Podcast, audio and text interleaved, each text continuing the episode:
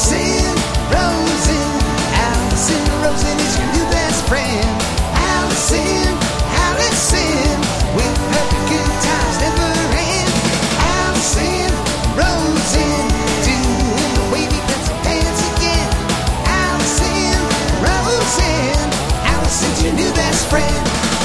Hey everyone. Hi. Hello. Welcome to another exciting episode of Alison Rosen is your new best friend.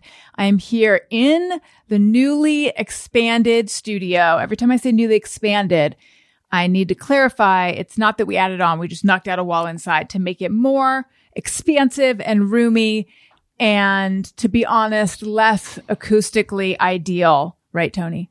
Yes, but at least it's perfectly clean and not messy at all.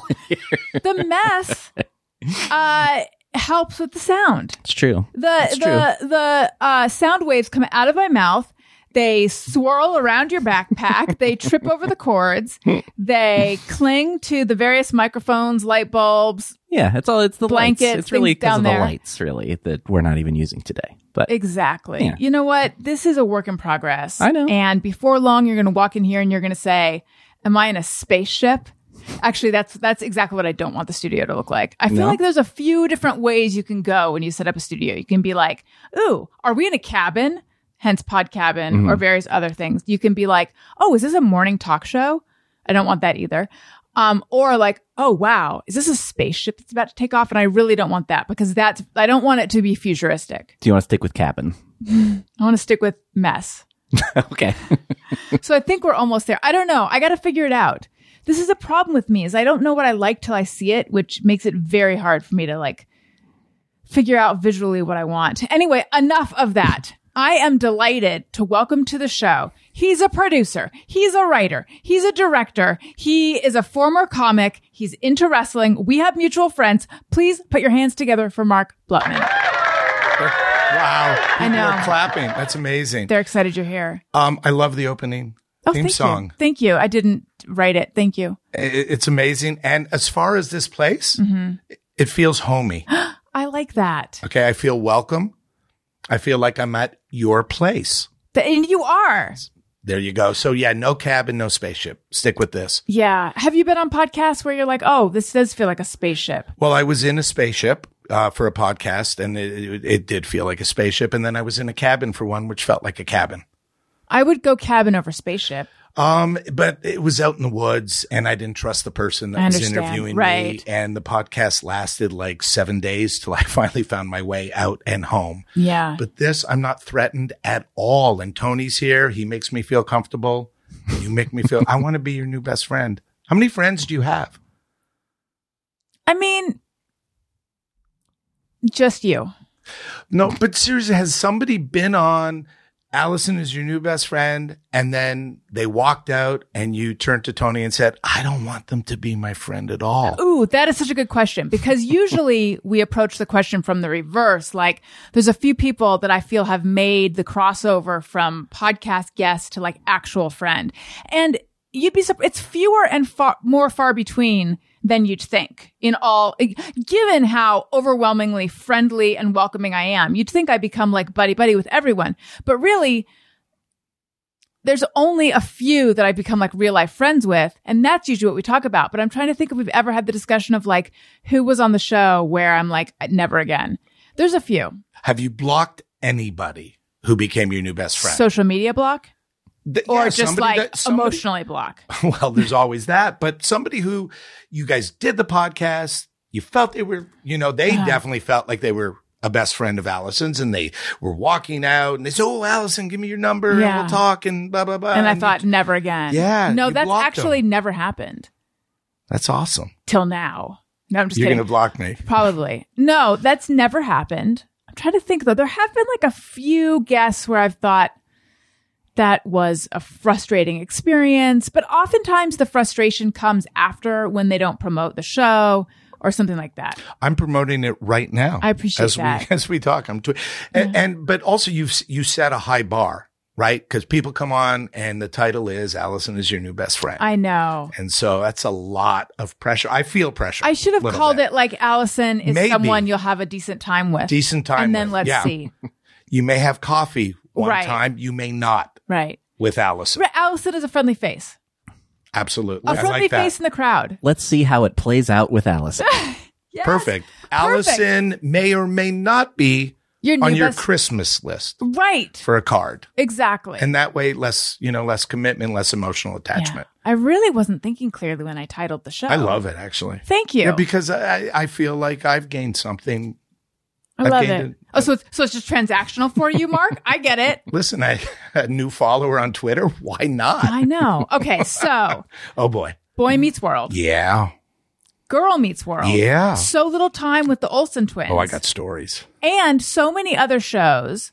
But before this, you were a were you a comic and then a writer, or were you kind of doing both at the same time? And also, you grew up in Canada. Take just fill us in, please. Oh boy. I need the story. You, the story is um, I grew up in Canada, Montreal, right? And um, I was a hockey player because that's Speaking what French? je do. Oui, je parle français. Ça Oui. fait longtemps que je parle français, mais je parle français. That means it's been a long time since I spoke French, but I do speak French. Je parle un petit peu Un peu? Un peu. Parce que une fois tu allais au Paris. One time you went to Paris? More Oui. than once, we. Um, but it's been a long time. Yeah. So no, I grew. You, you grow up in Montreal. You grow up playing hockey. It's like the parents, you know, two, three years old, they take you, they throw you on the ice, like the way you know parents throw kids Throw in a pool. yeah. They throw you on the ice. If you get up and can skate, you do Mm-hmm. it. And so I even this is true at uh, ten years old. I played against Wayne Gretzky. Oh wow. I was a goalie and we were in a tournament in Ontario and Gretzky as a 10 year old was being written up in Sports Illustrated. He scored something like three. I didn't know he was like a prodigy like that. Oh yeah, yeah. He was written up at 10 years old. He scored about 350 goals in his league. I'm playing him and I was a goalie and he scored 11 goals on me Mm. in one game because I'm a kid. And as a kid goalie, you just lie down on the ice because nobody could lift the puck right. except this kid Gretzky, and these pucks are sailing by my ears, like just bah, bah, bah, bah, bah. And then I've had the story for you know fifty years. I'm able to go, yeah, I played against Gretzky um, and you also said against in a pretty Canadian way. about and against. Yeah, do you normally it, did, did it come out because you were talking about it, or do you normally say it that It way? probably is a default thing where hmm. when you start talking about hockey, you Yeah, start, you you, have know, to. and and you know, I actually right now want to drink a jug of maple syrup. You know, I It just- understand. yes, I want to ride a moose. There you go. Um, and so, but my journey was that I was like really good. And then I ripped my knee up around 16, 17 years old. And back then, knee surgeries were not like now arthroscopic. They go in, they go out. You're doing whatever you were doing three weeks later. Back then, there was a lot of rehab that was necessary. And as a spoiled upper middle class Jewish kid, I didn't want to put in the work Yeah. you know um and that's the truth so i kind of let and i had scholarship offers to go to like bowling green and university of vermont so i had a buddy yes Question: Why scholarships in America? uh b- because the canadian schools didn't offer them Mm. and you know if you went to the states there was always the opportunity you know to get on a good hockey school like a university of minnesota or Mhm. denver um, any of those and be seen by nhl people Uh, so i do think the american hockey program at the school level was pretty cool Got it. I think locally in Canada was more like, you know, you were still more focused on studying to be a doctor than than hockey, if that Mm-hmm. makes sense. But um so that was a great question, by the way. Thank you. You, you I want you as a friend because you that's I like- listen. you listen. Um so here's the deal. I had a friend there in Montreal named Stephen, and we used to get together at his uh, house every Saturday night at 11:35 because and this is in the late 70s Saturday nights at 11:35 there was a show called Saturday Night Live I am familiar. and so this was back in the day of Gilda Radner and Belushi and Chevy Chase and Aykroyd and Jane Curtin and all these incredible people. And we would watch the show from 1135 to one o'clock every Saturday. And we loved it. We loved it. We loved. So I started going, I kind of did comedy, mm-hmm. right? I'm kind of getting into this comedy thing. And then Steven and I said, let's write some stuff. Like, let's just write some sketches. And so we wrote these commercial parodies mm-hmm. and these sketches like the, you know, they used to have the killer bees on Saturday Night Live. Mm. We wrote something very Canadian called the Harp Seal Hunters about these like, you know, seal hunters. And, and, and, and we wrote these things and we said, now what? And back then, like there was no internet. So, you know, now you could just find out like an address of any production company and whatever and just send your stuff or whatever, whatever. But then all we knew was Saturday Night Live, 30 Rockefeller Plaza. So we put a package together Mm. with a letter that said, and this was me as a 17 year old, very smart kid, as requested by Lorne Michaels, Oh, wow. here is our material. That's hilarious. So we send in a bunch of sketches to Saturday Night Live 30 Rock. Maybe four weeks go by, and Steven calls me and says, Mark, get over here. Come over. So I get on my bicycle and I bike over the three streets. And he goes, Guess what? I go, What? He goes, I just spoke to Lorne Michaels. What? What? That was my reaction. Yeah. Me and you. So We same. are So two hearts beating in. So- no, one and- heart beating in two bodies. And by the end of this, it'll be three because Tony will be with us. Yeah. His heart too. I feel it. So I go, I've known He him for longer, and I'm not sure. But Yeah, that's okay. Thank you. We don't, yeah, you she know always what? has my back. hey, I am trying to preserve the boundary that you want. Yeah. I don't even know what that means. I don't but either. I, Sounds good. I look at the back of Tony, his jacket, and there are many little knife holes in that jacket. So clearly he's taken a few shots from his once best friend. Um, I'm like, wait, what? Lorne Michaels called? He goes, yep. Love the material. Whoa. Can we come to New York for an interview? Steve is also 17. You guys are two 17 Two year olds. 17 year olds with big Jewish froze, Jew froze, Sure. acne all over the mm-hmm. face, just a mess. Yeah. And we Wow. go, they, okay. Because obviously, again, no internet. It's not like they're getting packages of material. Right. Lorne read something, liked it. And so we go, okay. So two weeks later, they fly us to New York. They flew you. They flew us. Wow. And this is still in like original cast. Oh time, yeah, right? this Yeah. is this is 1978 ish, whatever, seven ish, and and so it was pre-production, so the cast wasn't around, and uh, we were going to meet Al Franken and Tom Davis, Senator Al Franken, uh, from the great state of Minnesota, and his partner Tom Davis, and they were the head writers.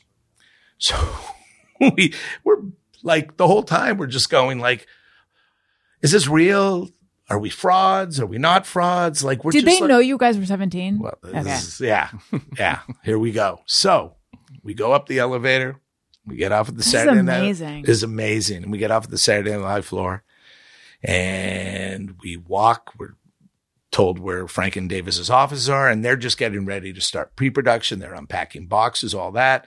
And I remember Al Franken was literally on the ground on his knees putting a plug in hmm. when I on the door. I didn't have to say on the door. I think listeners would know. Hmm. Maybe you knocked on the floor to get his attention. Okay. So, Yeah. so we knock on the door, we walk in, and he looks up, and I go, Blutman and Padveen. And he, you, you, you, you guys are kids. that was the first thing he said. You guys are kids. Yeah. And we just nodded. He goes, but your resume said Second City on it. And I said, well, yes, under comedy, I wrote Second City because I'm a fan of Second City. That's the kind of comedy I like. And he looked at his partner and they like were not happy at this Yeah. point. And he goes, How do you feel about tricking us Oh, like boy. this? oh, geez. And I go, I don't know. How do you feel about being tricked?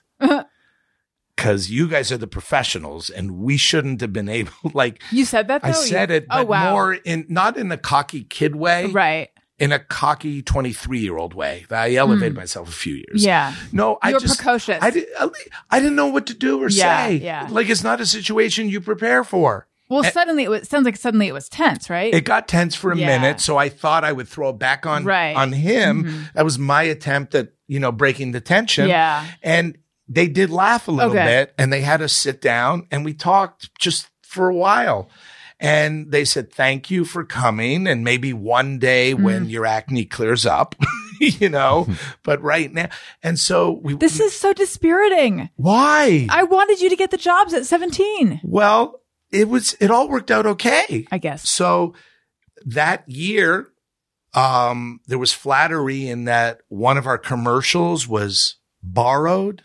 Oh. Um, you know, a version of it Mhm. aired, and did they of- tell you? uh, Did they no, give you any no, credit? No, no, okay. So it was That's it was annoying. changed enough, but you knew Yeah. where the idea came from. right. from. Did you ever meet? You never met Lorne.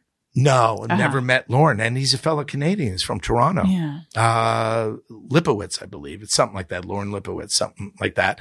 But but it it told Stephen and I that we were good Mhm. and we had talent, right? So now bef- in Canada, before you go to McGill or University of Toronto, there's what's called CEGEP. It's two Oh. years of like a junior college. So we're at a place called Vanier. And all of a sudden, we see this like sign on a bulletin board about, you know, student clubs. If you have a club and blah, blah, blah, and come to student council and yada, yada, yada. And we go, let's put on a show. Let's do Saturday Night Live here at the school, Vanier Live. Mhm. Not a great title, pretty derivative, but they ripped us off. So what the hell? Yeah. So Vanier Live. So we go to student council, give our presentation. Next thing we know, they hand us over offices Oh wow. and $3,000. wow. So here I am, 17, 18 years old in junior college with an office. And a, money. budget? Yeah. And so we held auditions and students who from the drama department or whatever, or just who wanted to be, they all auditioned. They read our stuff. You know, those were the audition pieces. One of the guys we hired is very successful in Hollywood now, Arthur Smith. Arthur Smith Productions. He does Hell's Kitchen, all Mhm. that stuff, his company. He was uh, one of our leads. And so we put on the show. We did four nights. It sold out. So Huh. we made money off the tickets. We were Yeah. charging, I don't know, maybe six bucks a ticket, 200 people. Mhm. And then we sold t-shirts. So, you know, Did you perform? uh, we did the opening. Okay. We did, me and Steve did Uh-huh. a, a routine. And so now we're monetizing it. We've got the budget, this and that. Now every Christmas, you know, a lot of people in Canada, snowbirds, they would go to Florida because it got really cold, right? So people in Montreal, Toronto, they, and so normally we would stay at a place called the Waikiki Motel, like, you know, 39 bucks a night, seven kids would share it, you Mhm. know, whatever. That Christmas, Stephen and I had a, we had a suite in the Fontainebleau Oh. because we had all this money coming in from the show. And You're so, how old were you then? 17. Damn. Yeah. But, and, and I'm getting to, you know, eventually I will answer. So now a comedy club opens. The, the shows, that we got reviews and was, and now a comedy club, the first comedy club in Montreal called Stitches is opening. And they had no comics because there was never a comedy club in Montreal, although the unknown comic, Murray Langston, is a Montrealer. Uh, but he was already here. So anyway, we went down, we auditioned, and now here we are. We got hired. We're getting paid 50 bucks a night to do the routine we did, you know, for, For Van- Vanier, Vanier for- For, Vanier Live.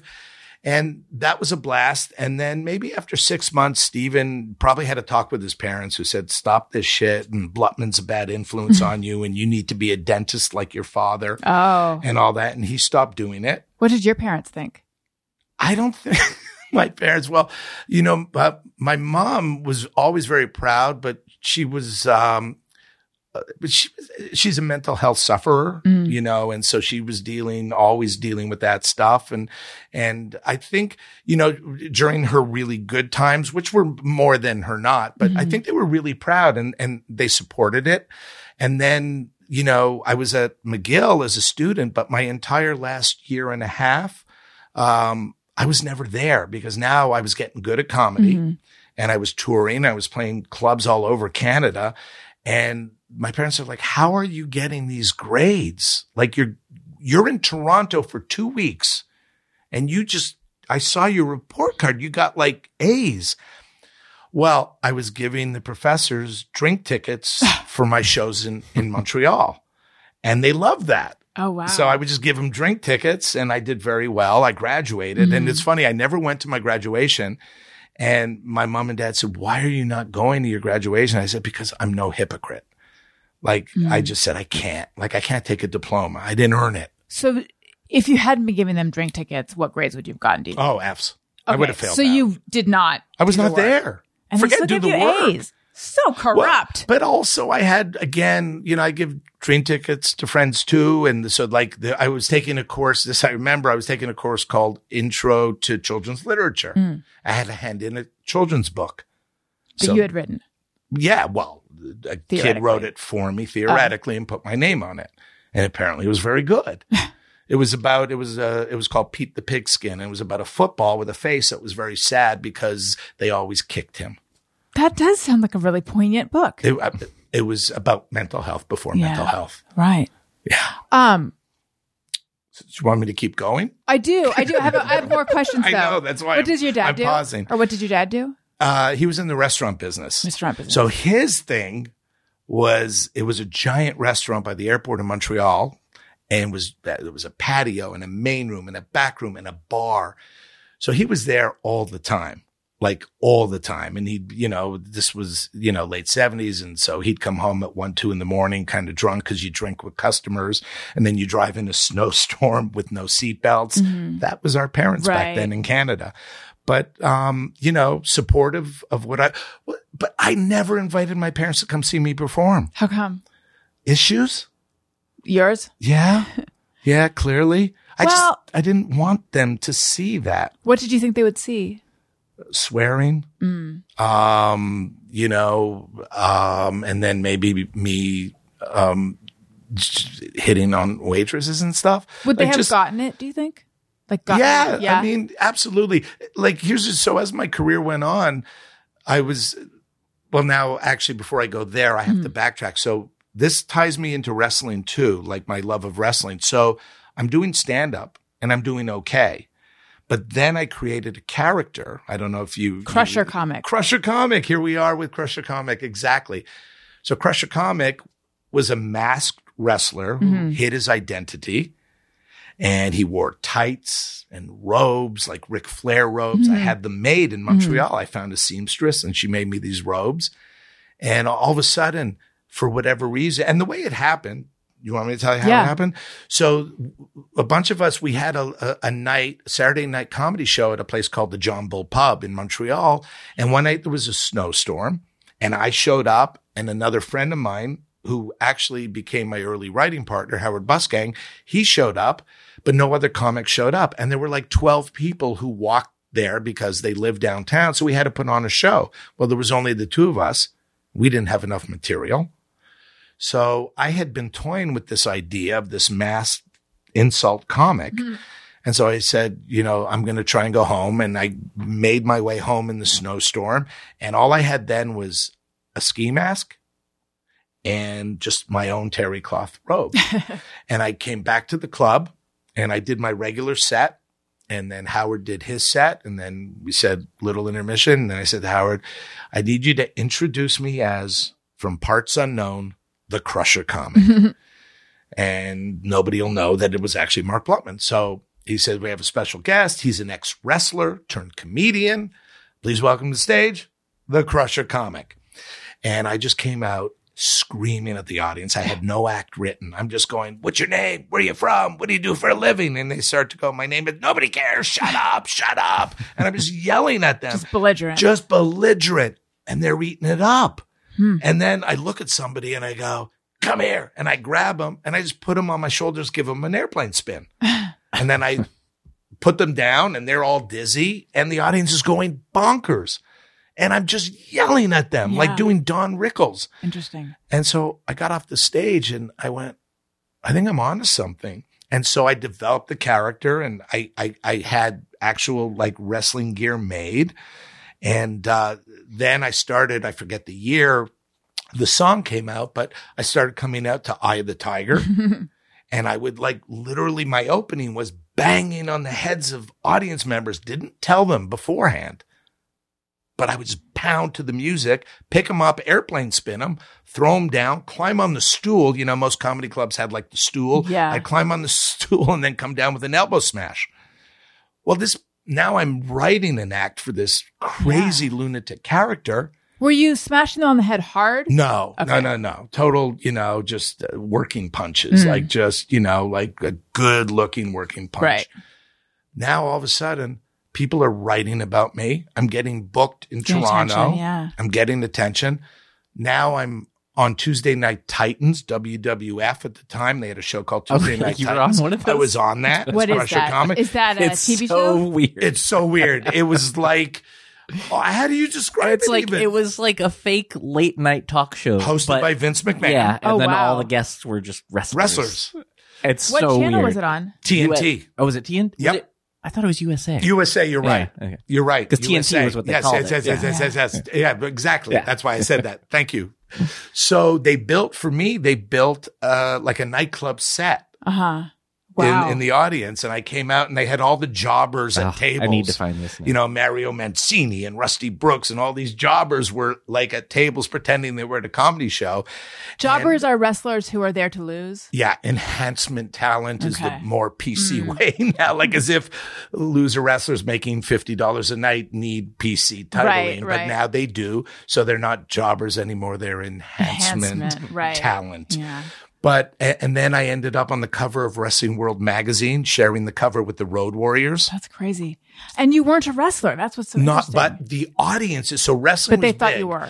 Exactly. Hulk Hogan was blowing up. Yeah. Wrestling was blowing up at the same time comedy clubs were. And the gimmick was I was an ex wrestler Mm-hmm. who was kicked out of wrestling. For Well, that, because the character, not me. Right. So no, you know, canceling me. But back then I would only fight. Crusher Comic would only agree to fight little people. and I would list the little people, you know, uh, l- little beaver, dust dwarf, you know, Duncan Munchkin. I are these real people? No. Okay. Um, but they were, you know, just, I would only, and once they said, sorry, Crusher, you can only fight real men your own size. I went, I ain't doing this shit no more. and so I And that, became- that this was Crusher Comics voice. that I was take it. exact. That's why I have a naturally raspy voice yeah, anyway. that sounds painful. and you know, years of screaming, Mhm. and then, but it was so cool, Alison, because I really, it became a party. My show now I Mm-hmm. have to do an hour, and I loved improv. I love just making stuff up, Mhm. and so like one of my uh, finishes, like to the show, was I'd say um, a lot of people come up to me and they say, "Crusher, tell us about wrestling. Is it a work? Is it a shoot? You know, is it fake? Is it real?" Blah blah blah. blah. I said, "Look, I'm not going to tell you because I got a kayfabe. I can't, but I can give you a live demonstration and show you how badass this really is. I need a volunteer." And I, you know, everybody loved coming on stage. So, you know, some guy would come up, I'd pull him up, and I said, now this is going to be no ordinary match. It's going to be a chain match. And I would take out, I had a big trunk of props on stage. I was carrot top before carrot. Let's be real. And I would fasten the collar with the chain mm. around my neck. I would do the same to his neck. So now we're attached by like a 10 foot chain. And the audience is like, we just saw Seinfeld. This show ain't anything like Seinfeld. like a mean, magic show. What the fuck yeah. watching. And then I would like get real close to the guy and I'd say, okay, I'm going to give you a fake little slap and you slap me back. So I go, Ch, and they would go, Ch, and I go, ah, and there's only one way to settle this. Blah, blah, blah. And I would turn around and covered on stage on another table, I had Rock'em Sock'em robots. so I would pull out Rock'em Sock'em robots. My robot had a mask on just like mine and I had it wired like there was a pump, and in the middle of the fight, blood would come pouring out of the robot, and the now you got a kiss show. The exact little bit of kiss, Or Ozzy Osbourne. exactly. Uh, kiss is good. Gene Okay, Simmons, yeah. yeah. absolutely bled uh, from the mouth, and um, you know, music was playing, and we did the whole thing. But I would win every fight because then I pulled out crazy glue. I glued my guy's block down with crazy glue, and that was a big finish. And people went nuts. I would play Twister on stage Mm-hmm. with girls from the audience, like it was just this party. And then, so there's actually a story, Alison, of why I stopped kind of doing stand up and why I started getting ready to pivot to something else, which eventually became writing and producing all that. So I'm doing Crusher Comic in Pittsburgh at uh, at the Improv, and it was a great club. Like, how many years had you been doing it at this point? so I would say eight to ten years. Oh, wow. Okay. Yeah. So this was like your thing. This was, and I had already moved to LA, Mm-hmm. so I was uh, performing at the Comedy Store, and then I was also an actor. So I'd go out on auditions, right? Mm-hmm. And uh, you know, I was in a movie called Meatballs 3 with Patrick Dempsey. Nice. I was uh, in New York. I filmed a bunch of episodes of uh, All My Children. Wait, who did you play on All My Children? well, I played Ernie Jackson, the assistant editor of the Pine Valley Daily Bulletin. Oh, okay. My parents, huge All My Children fans, and also Ryan's Hope when that was on. Oh, so I grew Hope. up watching All My Children. I do not remember the Pine Valley Bulletin, but what was your plot line? Well, you'll remember the plot line. Okay. So remember, uh, Jenny died in the big water skidoo accident. Of Jenny and Greg? Yes. So this is okay. This is like I'm I'm I'm I'm rolling it back. Yes. Roll it way back. We got to go way back. sure. But yeah. And so I was like trying to get to the bottom Oh, of, of the Jenny? accident. Did Greg do it? Did he not? I gotta tell my was- parents. I was so excited. Here's also, again, you know, in a cleansing uh, moment here. I also, that was also part of the reason why I started looking for other ways to make a living. Like, You didn't love being on All My Children? no, I love being on All My Children. They didn't love me Oh. being on All My Children. I was supposed to be on for like six months to a year. And I did one or two episodes. I was not good on camera. Mm, okay. I was great in the room. I was awesome at auditions. I mean, I, and I booked stuff like I, Mm-hmm. I, I, I booked Hill Street Blues. I was on Hill Street Blues Yeah. here. The Meatball Street thing. So I'm one of the leads in this movie with Patrick Dempsey, who was just coming off a movie called, I think it was like Heaven Help Us or something with Andrew McCarthy. It was something. Yes. like that. Mary Stuart Masterson Yeah. who's an amazing actress, uh, uh, like absolutely incredible, who I ended up uh, was taking to a Springsteen concert somehow. Oh, She was a blind date for that because Patrick and I, but that's another story. It's a fun story. I'll tell it too. Okay. We'll, we'll I'll circle back. um, but, um, the thing was like at meatballs, I, I, I, I thought, okay, I'm going to be, I'm the next Bill Murray. I'm going to be like a comedy star. I'm in Yeah. Meatballs 3. Sure. How can I miss? And I have a lead part. And I go to the premiere with my brother. And first of all, I, I was wearing, I don't know, I rented a tuxedo with uh, yellow cummerbund and yellow bow tie. And Mm. Okay. then I went out and bought yellow Converse high tops. But I feel like it was the time to do that. I looked horrible. Okay. I, I like John Hughes would have looked at me and went, no. Like, no, this is so not coming of age in the 70s, early 80s. But I thought it was. I thought it was cool. I'm at the premiere of the movie and I'm on scene one is me, right before Patrick. Actually, it was a scene with Patrick. And you see me sinking in my chair for real at the premiere. And I'm just, and finally I'm like way down. Oh no. And I turn to my brother and I go, I suck, don't I? oh. And he goes, my younger brother goes, You're not great. so all these Oh. moments, wait, I, I, there's even another one that confirmed it. So, Okay. um, one of my closest friends is is Howie Mandel, and so I was hanging on the set of Saint Elsewhere every day when I first moved to LA, right? And I'm a struggling actor, and so I'm hanging out on s- uh, the greatest set ever. Um, and and Denzel Washington and you know Bill Daniels, who ended up I ended up writing for Yeah. Mr. Feeney. It was just amazing, but. I became friendly with uh, one of the executive producers, this guy, John Masius, who was a brilliant, brilliant writer producer. He had a table hockey game in his office, and I love table hockey. And so we would play table hockey, and we, we became good friends. And he introduced me. He loved me. And he said, So you're acting? I said, Yeah. He said, Well, I got to get you on the show. And I went, Great. Here I am with the guy writing Yeah. the stuff. Like mm-hmm. that. So he says, I want you to meet Gene Blythe. Gene Blythe was the casting director. I met Gene. Gene goes, Blutman's amazing. I love him, blah, blah, blah. And so every week there'd be a part that I was close enough where I would go in audition.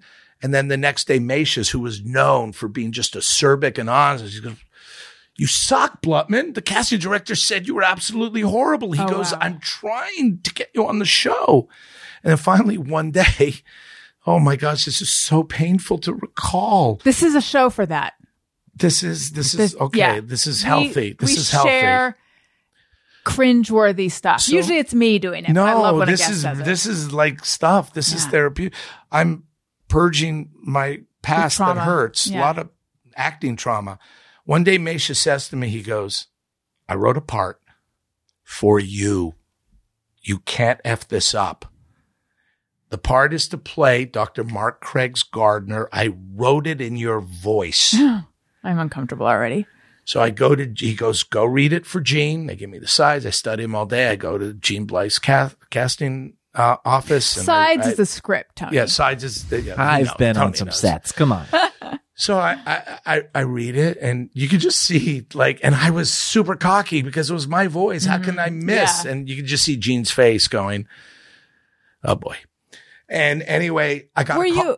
Sorry, go ahead. Go ahead. Well, I got a call back somehow. Uh-huh. So now I'm really feeling good. And the callback was to go read it for John Masius, his partner Tom Fontana, and the director of that episode. It was either Paltrow or, or Grant Tinker. But these are Hollywood heavyweights Mm-hmm. Yeah. back in the day, you know, at CBS Radford is where we did it. And so I'm sitting there and Masius first thing says to me is, you know, don't F this up. And I start and I do it and I say maybe four lines and he takes the script and he throws it at me. He goes, how can you tank this? I wrote it for you. Mm. And I didn't do it. I didn't end up getting, I Yeah. never. So all these things are happening where I'm just going, I'm not great as an actor. What were you? Um, overacting, underacting, not believable, like stilted. Yes, yes, yes, maybe, yes. I don't even know what I asked anymore. All of those were All like. of in what way were you not good? Probably because in normally I would always like the first time meeting a casting director, I was awesome. I had this great personality. I had cool hair, an earring, ripped jeans, which I still wear. I gotta let the ripped jeans go. No, they're in right now. I think. Uh, people say I'm 63. They say I'm trying too hard. At least my kids. Your kids that. do- yeah, I was gonna say, who says this? yeah. who says that? My kids. Exactly. We think alike. I love it. But I think once I got past that first thing with the casting director, and You got in your head. I got in my head and I tried too hard. I was also the Orkin man. I booked that commercial. I was a, the the, Exterminator? Orkin man, the Yeah, exterminator sure. guy. So that I got, but he had no lines. Hmm. He just was on his knees in an attic. So it's like you were good at improv, but not at reading scripted stuff. Exactly. And and and I take I took I would take classes. I was even good in the oh, classes, you know. Interesting. But it, but, but they, I mean, they kept you in Meatballs three. Yeah, I- and and like to this day, so the, it's it's thirty years ago. My kids and their friends found scenes from Meatball Three, and they send it around to each other in their chats, That's and cute. so it never goes away. This is recent. Like new friends will come in. Oh, you got to see Liam and Luke's pops. he was in Meatball, and they, but they're great. They love me, and certainly love what I do now. Okay. But so I started, you know. So you realized acting is maybe not the direction for you. Yeah, I am fascinated by the fact that you were really good at auditions though. Cause weren't you reading part, weren't you like reading the, the sides? Tony, just kidding. Weren't you, weren't you performing lines in an audition? Yeah, but I just think there was less pressure and I was so good at the first five minutes, the schmooze with the casting Right. director. You- the- yeah. You know, hey, how are you? I have a good personality. Is that okay to say, Tony? Yeah. I'll, Okay. I'll allow it. So, no, seriously. But seriously. mark without- down the time code in case we want to cut that out. if you're going to be my friend, Mark, you're not going to be braggadocious. Um, I just think I was really comfortable with the schmooze. And so people wanted Mm-hmm. Got to book it. me. The casting directors loved They me. They liked you, yeah. you know, the one of the women who ended up casting Boy Meets World for us, Sally Steiner and and and Barbie Block. But Sally worked before she worked with Barbie. She and that's why when she met me on Boy Meets World, she's like, "Oh my gosh, Mark!" She used to bring me in on audition. The casting directors wanted me to book the stuff, Mm-hmm. Yeah. because they really, really liked me. So I got tons of auditions, and usually, you know, even um game shows. Remember Remote Control? Yes, with Mm-hmm. that- Ken Ober. Ken Ober, Yes. the la- it was between me and Ken Ober. Oh, Oh, wow. so I almost booked remote. The the exec was this incredible exec who pioneered so much cool stuff at MTV named Joe Davola. Mm-hmm. I know that name. Well, they Joe used Davola. it on Seinfeld. Oh, yeah, that's why I know it. Yeah. they they used so many real executive Yeah. names. Lloyd Braun. They were Uh-huh. all Oh, like, that's funny. Yeah, yeah. Like Larry David just he did not hold back. But I was almost booked for remote Yeah. control. Um, Dirty Dancing, the TV series, Oh. I came very close to. Um, nobody puts baby in a corner. Not I bad. believe it. I you. believe it. So wait, tell us. So tell us why. Okay, so tell us why you went from being crusher comic to a writer, though. So the that the story I started to tell. So already in my head is like I've got to pivot away from acting because I I want I wanted a family. I knew I wanted a family. I love kids, right? And I loved the idea of that, but I mm-hmm. knew it wasn't going to really hit for me that way. And then I was also starting to have my doubts as a comic even though I did a couple of just for laugh festivals and I was touring and doing okay, the, the comedy club business was starting to not be as lucrative. And I, you know, also having Howie Mandel as one of your close friends and you're on the road with him and he's playing in front of, you know, 2000 people, mm-hmm. just slaying it. And you're sitting there going, I'm doing Crusher Comic and airplane spinning people. I don't, and so it all led me to this one night in Pittsburgh at the Improv, and the Improv was a great comedy club. Um, it's Paul Reiser came out of there. Dennis, not Paul Reiser, uh, Paul Reiser's wife actually was was uh, on the wait staff there, so she was from there. Uh, Paula, um, I met her. Dennis Miller, Paul Reiser's wife is Paula. yeah, That was I my didn't know that. too. I love that. isn't that Yeah. awesome? Um, uh, Dennis Miller, Mario Joyner, like these great comics. And so I'm booked. I'm doing Crusher Comic. And again, there's a snowstorm. It's always a snowstorm with my stories. And I'm in my hotel, which was about a mile and a half away from the club. And it was a Saturday night. And I called the club owners um, on the phone. The Schneider brothers were their names. And, and I say, So no show tonight? And they say, Oh, there's a show. We have eight people here. I'm like, oh, show business is great. I go, are you going to be able to pick me up? No. I go, well, how do I get there? You walk. So I put on a Crusher Comic mask because there's a blizzard going Yeah. on. So I've got the Crusher Comic is- mask right, on mask. and my props are already at the club, but I, I would take the masks home to air out because you don't want to put on a wet mask Right. for your show. And so I'm walking down this hill and there happened to be a cop car. They pull over because they see a guy in a mask Yeah. and they want to know what up. And I say, Oh, I'm, I'm Crusher Comic and I'm performing at the improv. And before I can say, Can I have a ride? Because they had just rolled down their windows, they just roll the windows back up and leave. Oh, so I, I keep walking. So the sight of the sad little clown, that's Yeah. how I felt, Yeah. right? The sad little clown walking to the club to do a show for eight people was depressing me. And I wasn't in therapy then. Mm. And then I get there and I do my show and I get to that part, the end, the Rock'em Sock'em Robots, where I bring somebody up, tie us with the chains, and I'm about to pull out the robots. First, they say, I'm going to give you a soft little slap. You slap me back really soft. Guy nods. And then he wraps his fist with the chain, Mhm. and I'm watching this and I'm thinking, oh, this is not going well Right. and he just quickly Jesus. cold cocks me, knocks me down to the ground. Oh my God. the bouncer runs up. They take him out. I'm on the ground, all groggy. I finally, the, the remaining seven people are like, what just happened? what the fuck just happened? Yeah. Although four of them were with him, so they left, and I'm left with Okay. like four. Yeah. And I'm like, just like feeling my jaw. It Mm-hmm. wasn't broken. I'm just going, Still though. I, exactly. I'm just having the million thoughts, you know. I- Yeah. I, I knew enough to say, thank you, good night. I said that. And then I, I sat at the bar and I was just sad. Yeah. And even though I had these incredible successful moments as Crusher, like I said, I headlined, you know, nights at the Just for Laughs mm-hmm. festival and I did a, you know, Club Soda in Montreal in front of like a thousand people, like, and I was on the cover of Wrestling World.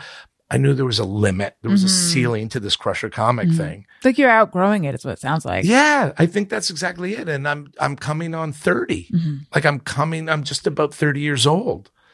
And it was a great way to make money as a kid. And you know, I'd go on the road for two weeks, like I'd be in LA at the comedy store, go on auditions, right?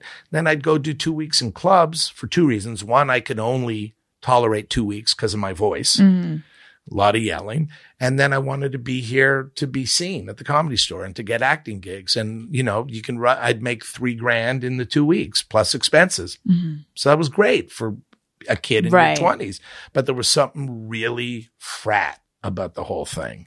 You know what I mean? It frat, just- like frat, like yeah, fraternity. like fraternity. There Mhm. was just something really, um, and I just, you know, said, okay, you know, like, let's pivot. And so then the writing started. Cr- question about Crusher Comics. Yes. Did people know your real name was Mark Blutman, or was there like a mystery about who the identity was? So at the comedy store, yes, because there were always casting directors in the audience in the main room. And so I would do half the show as Crusher, then take my mask off and do 10 minutes as Mark because they needed to see the face on the road. branding. There you go. Branding before branding, Yeah. right? Um, on the road, no, I played the gimmick. Like when you were on the cover of that magazine, does it in the article about you? Does it say no? No. Okay. It's were, all- was there were people wondering like who is this guy? Absolutely. I even had a friend, um, Andy Nulman, who, um, from Montreal, he was about five feet one, very, you know, fun, Jewishy. He played my manager, Main Street Maxi Shorts. Hmm. so he, for some of the shoots, the photo shoots, he would, you know, do my manager, you know, mm-hmm. with the cigar and the sunglasses and the fun. hat. We did one photo shoot. A friend of mine lived in Burbank on a big property with horses. Oh, maybe So- the Rancho. The ran- that- there, yeah, there's a like an equestrian district called Yeah. Rancho. Yeah. In fact, when I first got here, Howie, his wife Terry, myself, and our friend Michael, we would go to the polo matches at the Equestrian Center. Mm-hmm. Oh, nice. In Burbank. Um, but we went to that, um, they, you know, his horse property and a photographer came and Crusher Comic in a Hawaiian shirt and shorts was going around the stables showing his horses. Mm. So there were pictures of the guy in the mask with horses as if I was this rich horse Right. owning former That's wrestler funny. turned comic. We gimmicked it. And the cool thing was in a club, I go into the green room, I get undressed, take my mask off, and go sit at the bar and talk to people. Hey, do you like the show? They're like, Yeah, Crusher's awesome. We see him all the time. I go, Me too. and I would meet people and they would have no idea. And then one city, I was very big in Colorado Mhm. for some reason. And I would go there three times a year, sell out every night. They would add shows, give me the door. I was doing great. The radio station, the local station would run a win a date with Crusher Oh, wow. contest. So I would end up going out before the show, limo with a guest in clothes and the mask, and be sitting in a steakhouse That's in the hilarious. mask. It was so much fun. But as a kid, somebody Mm-hmm. in your twenties, you you see the frat part Right. Yes. and you see it's not the road if you want a wife and kids. Mm-hmm. And so I was really lucky um, to make the the pivot. And you know, th- I mean, there's a huge story too of how the writing career started, but you may have other directions you want to go. No, I am. or- I am curious about that. Um, there is something I'm wondering from before, though. You said that your mom had mental health issues. Mm-hmm. What kind? Um, depression, anxiety. Mm-hmm. So as a kid growing up, it was, you know, mom's tired a lot. Yeah. Why is mom always in bed? You know, and nobody sat me and my brother down and said, well, here's what's going on. Mm-hmm. We had this incredible nanny, this wonderful Jamaican woman named Jane, who uh, to this day is like part of our family, who was with me and my brother for about four or five of the bad years. Mm-hmm. Um, you know, it's funny. Did you ever see the Fabelmans? I haven't seen it. Oh, did you, Tony? I still haven't seen it either. anyway, the Michelle Williams plays Steven Spielberg's Mm-hmm. mom, and it just it triggered me. So Mm. she, you know, she- Spielberg's mom had mental health issues. Mm. Michelle Williams played her to perfection. There were lines of dialogue That your mom had said. between me and my mom that was in the Mm. movie. There was a scene where, you know, Steven was young Steven was always having issues and one of the siblings said to him, "You just don't like mom because you're just like her." Ugh. That I'm like right now. I'm just, Yeah. you know, and so that's that went on in my house. My mother and I had this very contentious Mm-hmm. relationship. She's funny as all get out, but it was always a competition. Like if I said Mm. something funny, it's not cool when you're being outdone by your mom or Right. she's trying to. I'm like, not everything's a joke.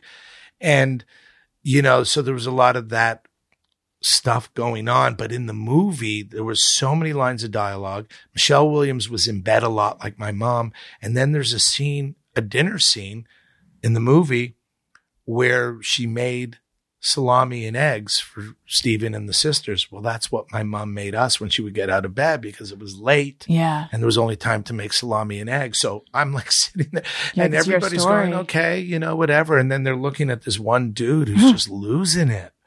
And I was Mm. losing it. And, um, you know, I've become in a lot of my work now, and we'll jump back to the Mm-hmm. beginning, but the work I do now, I really try and be a positive advocate for mental health issues. I have two projects um, set up. One's a TV show, and then there's a movie actually set in the world of of wrestling Mhm. um, that they just talked about in Deadline last week called Arigato Tokyo, and it's a project that I've had in my head for a long time, and it's basically kind of like the wrestler meets Lost in Translation. It's Oh wow. except with a female wrestler who's late 40s, Mhm. who's lost communication with her 21 year old daughter Mm. because she was never there. And now she abuses pills and booze and she does like house shows in Mm. the You, Florida. you wrote this? yeah. She does house shows in Florida panhandle for like 200 bucks. Mm. She was once over. She was once huge, a huge star. But she also has, and this is, you know, kind of some subplot to it. She has all these mental health issues, anxiety, depression, memory loss, inability to sleep. We come to discover it's from 20 years of concussion. Mm. So she's got post concussion syndrome that has been giving her these other Right. symptoms and she's been taking pills to treat the symptoms, but nobody till now diagnosed. Well, that's like, was this inspired by any real life situations? No, No. Okay. No. And then the rest of the story and a big part of the plot is so she's down and out and she has her bandager friend who also takes you know, care of her as yeah, he would go in the ring and do a gimmick and be her manager. Mm-hmm.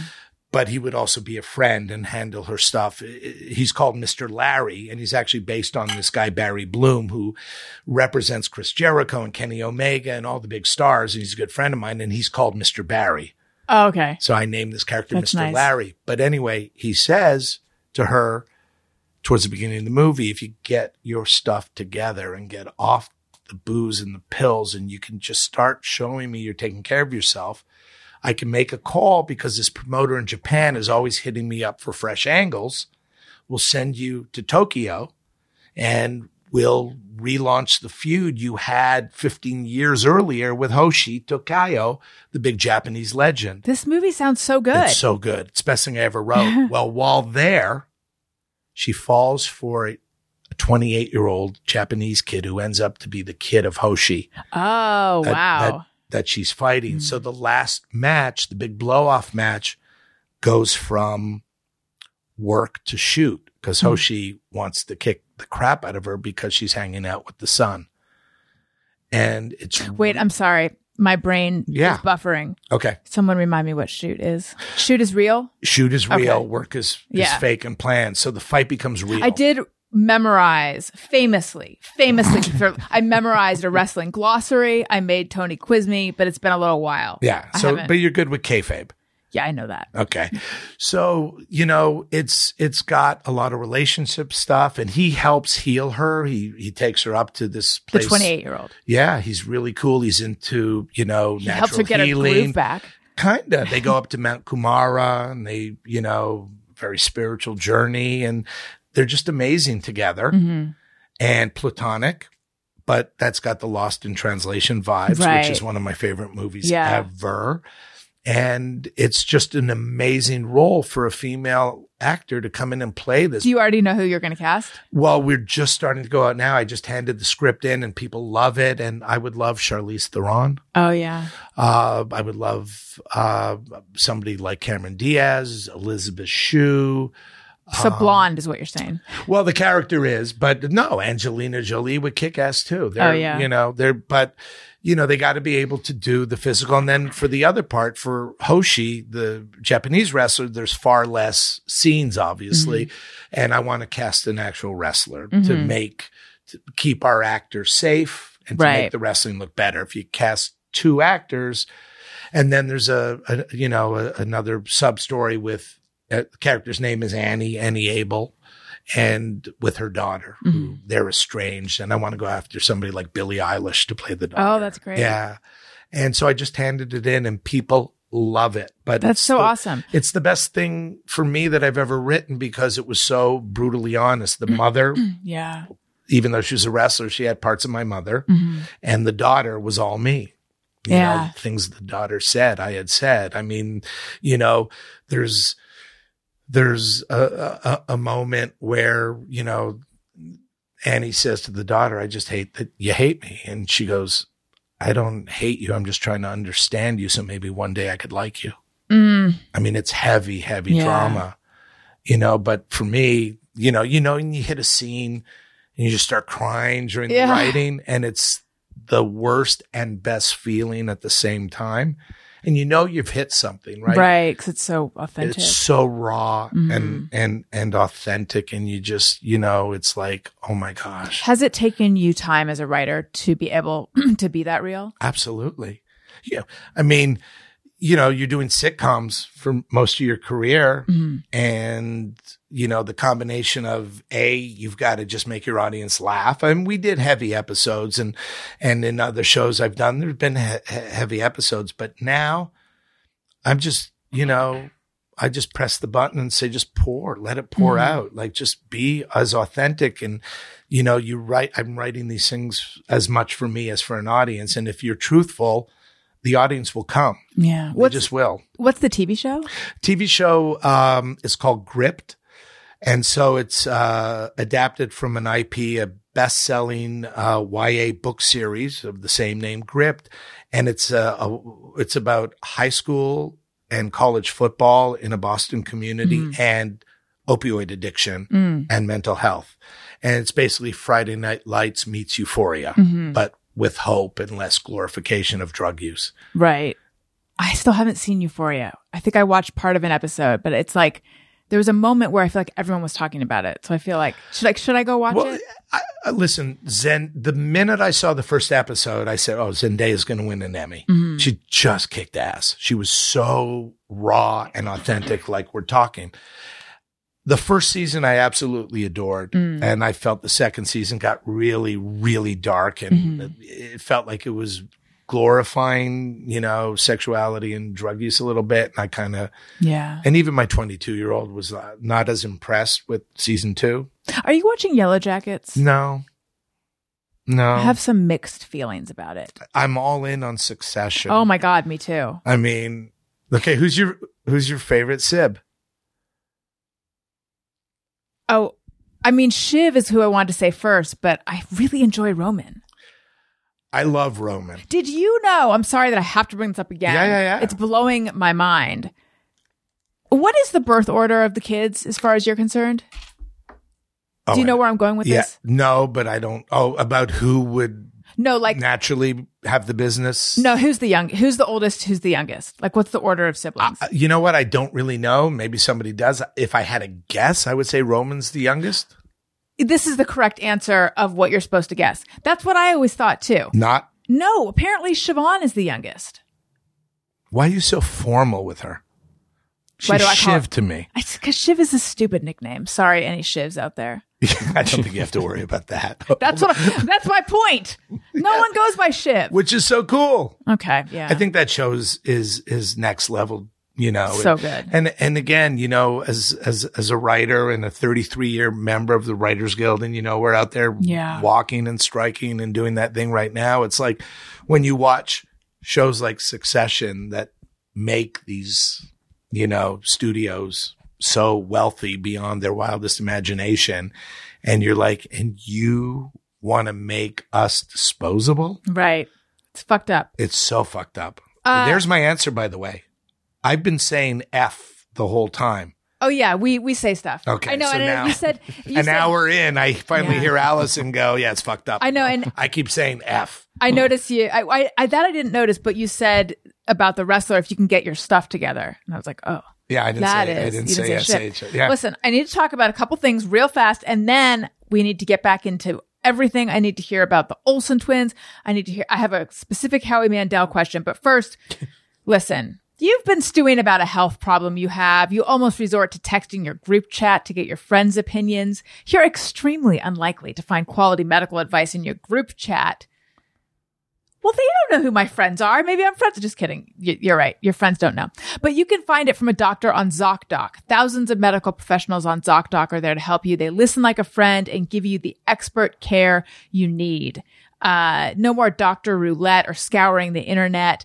ZocDoc is the only free app that lets you find and book doctors who are patient reviewed, take your insurance, are available when you need them, and treat almost every condition under the sun. No more doctor roulette or scouring the internet for questionable reviews. With ZocDoc, you have a trusted guide to connect you to your favorite doctor you haven't met yet. Millions of people use ZocDoc's free app to find and book a doctor in their neighborhood who is patient reviewed and fits their needs and schedule just right.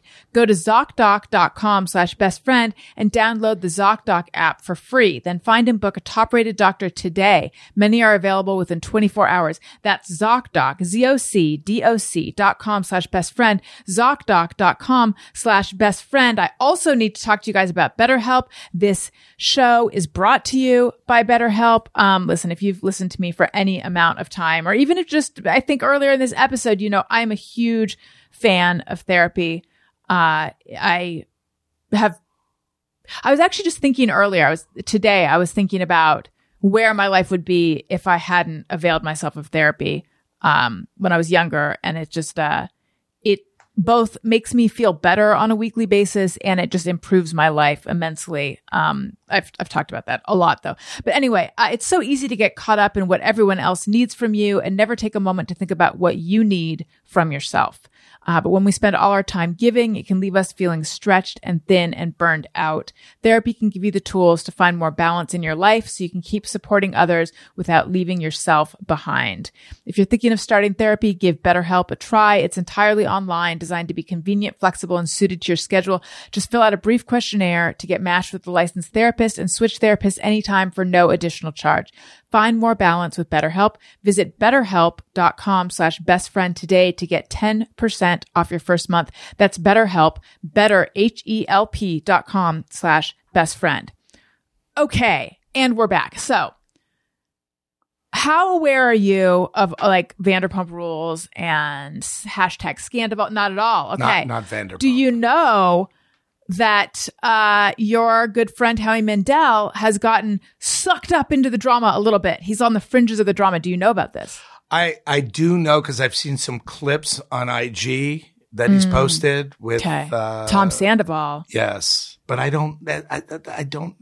I don't know. It's Like, okay. I don't know. It's okay if you don't. So, for anyone who doesn't know, which is you apparently, big scandal in Vanderpump world where this long-standing couple uh, that everyone thought was a solid couple. It turned out that the guy who was on Howie's show was cheating with another girl in the friend group who was like really good friends with the woman for months and months and months. Um, and production supposedly didn't like no one knew although the more the season goes on it's like did production really not know but anyway um tom sandoval the main character well, not main character in the internet sense but just big key figure in all this went on howie mandel's podcast because he plays in a band with someone who has a relationship with someone connected to howie um but i guess howie it was clear doesn't watch vanderpump and so didn't like i don't know so that's why he's getting blowback People are coming at him for not knowing.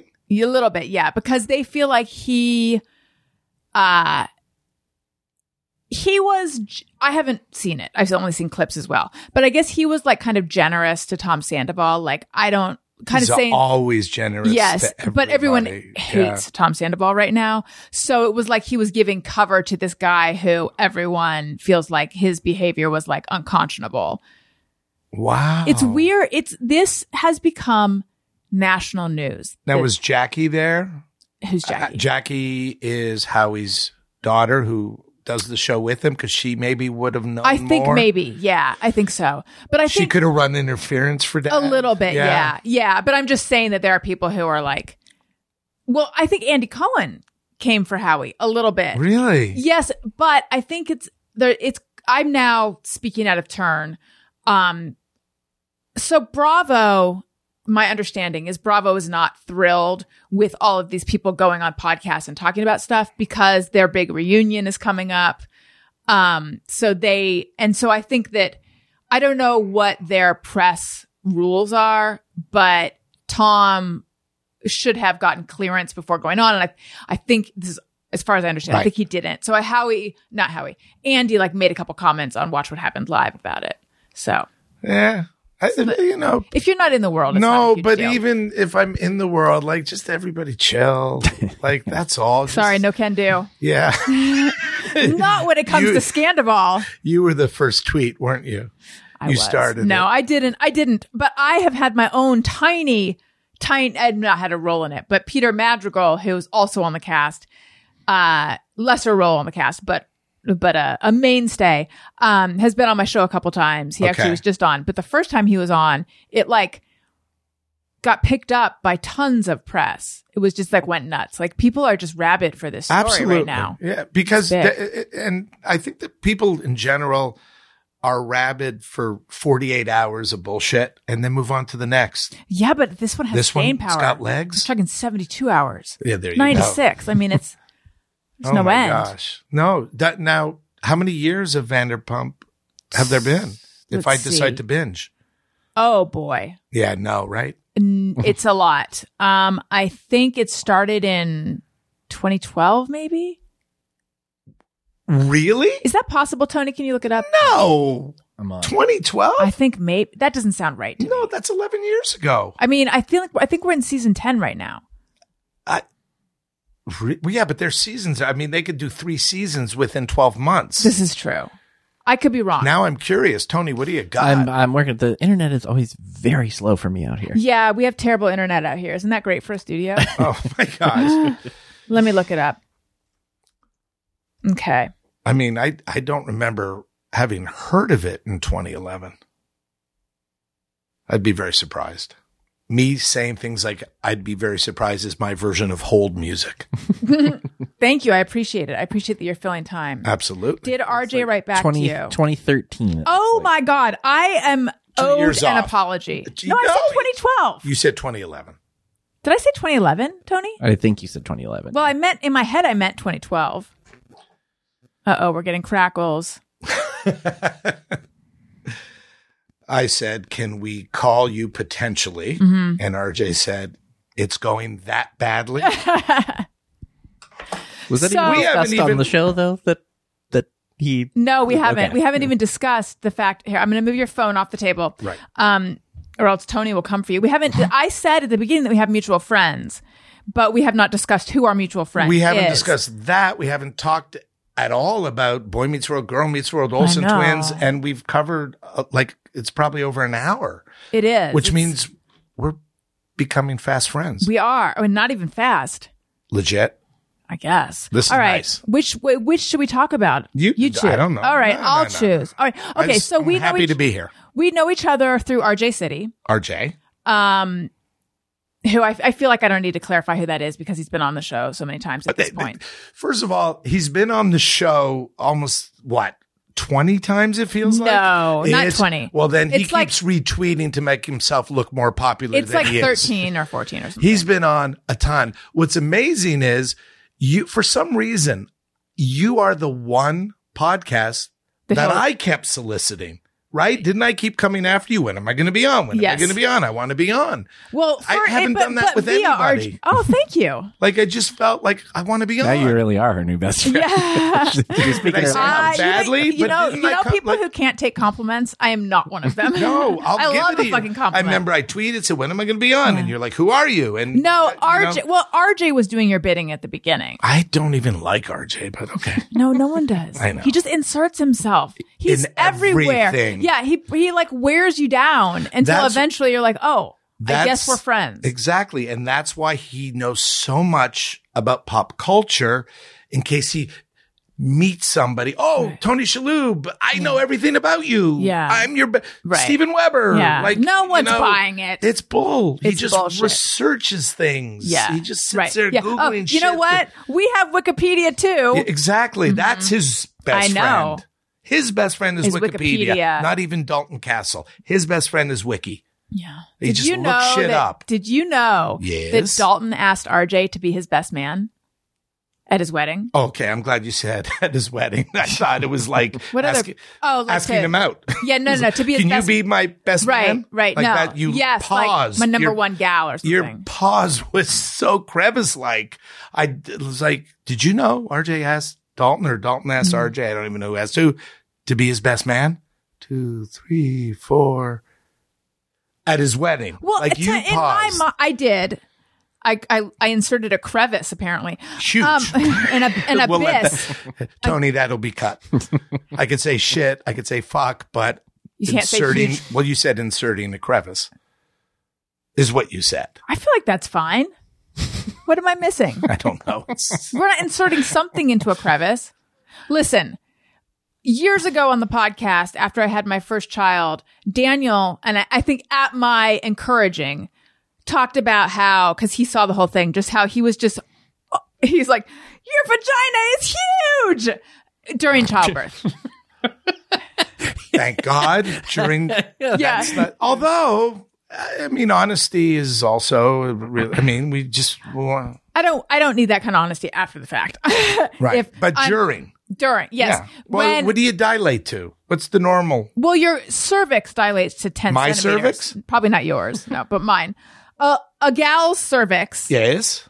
dilates, a birthing person's cervix dilates Yes. to 10 centimeters. I was going to say 10 centimeters. I You're swear. right. Yeah, that's good. Good that you and know that. being from Canada, centimeters make sense to me. Right. And it doesn't make sense to me, but I think it's like the size of an orange It's or it's something, it's maybe two and a half inches. Which doesn't sound like that much, but it feels like a no, lot. but that's why all the goop Right. helps. The goop yeah. makes like a sliding thing. I mean, easier. it's not as lubed up as you'd think. Well, I was in the room. Oh no! I mean, wait. it is. I'm such an idiot. I was going. I was in the room. I know, and then I went. Wait, both my kids were C-section, Oh. so I never saw. Yeah, you never Yeah, saw it. I never. I've never seen a period. We were married 14 years. I still haven't seen it. We're divorced 10 years. I never saw it, so I couldn't say big, small, Yeah. whatever. You just don't think about like you you could imagine a cervix being dilated, but you don't think about what happens to the rest of everything. What Apparently does? apparently it just gets huge. I don't know, that's what my husband said. It was huge. Uh, what I love is she's not just going. It was huge. It was huge. That's how he described it. the delivery, not of the baby, Yeah. but the delivery of the, Of the word way huge, huge, of the way he said it was huge. But it's funny because Yes. if he were to say to me now, like, honey, Your vagina. it's huge, I would not think it's funny and I wouldn't want to share it on the show. And I, in fact, I would I would be like, Well, the Why- scenario is a little different. Yes, exactly. Right. No, but it would be huge because of what the other time. You know what? I'm sorry. Can I ask you a question? Yes, you can, we do sure, this? Sure, sure. Where's the line for you In terms of, sharing with your audience? um, I don't have one. well, That's you do. Problem. No, no, you do. Oh, because if he told me my vagina, You, to me, if I was asked, what do you think Allison's, you know, line is uh, to not cross? I'd say she would not comment on the size of her vagina. but you'd be wrong, I guess. But you said before you would not want your husband Oh. to say it's huge. Yeah, no, right. You mean in a non, in a non birth setting, Yeah, right? yeah. Like if if we yeah, were I would talking feel uncomfortable with that. I guess genitalia sizage. not that I would. Sure. No, yeah, not that, That I would. one of the segments we're going to do. I do like I've got a little song. Play it, Tony. genitalia Sizage. sizage. Yeah. I would maybe play. I wouldn't go first. Okay. Would you play Tony? uh, s- sure. But you would not. Well, if everyone's going to, I will. I will get peer pressured into it. I mean, I'm not saying I want to. Don't you have a fucking ad to read? That would be a good time. I'm turning red. I'm I know. embarrassed. But but we all have lines. Yes. I stumble upon them sometimes during a show. I'll It's be too like, late, right? Yeah, it is. Yeah. But I, I don't I don't have a ton of lines. Um But it's interesting. Now, now let me take it back and, and, and make it interesting and personal and all that. Three years ago, a line for me would have been I would not have discussed my mother's Mm. mental health. And now I just feel that we all should advocate for authenticity and whatever that entails. Now, by the way, if somebody's not comfortable with something, that's cool too. Yes.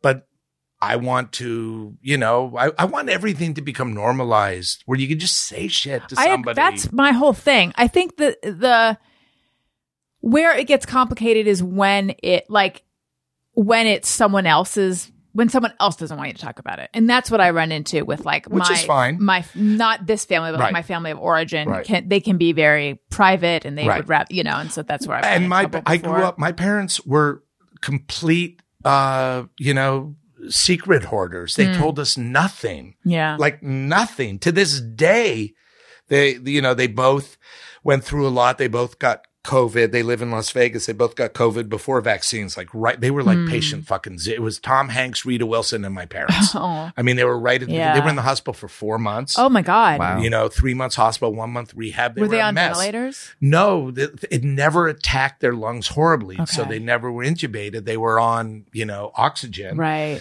But, you know, we, they would, you know, now they're in a nursing home and my mom struggles and, you know, we'll, I'll know from my dad's voice. I'll call him up and hear him answer the phone going, hello. And I, oh, mom's really bad, huh? Hmm. No, she's fine.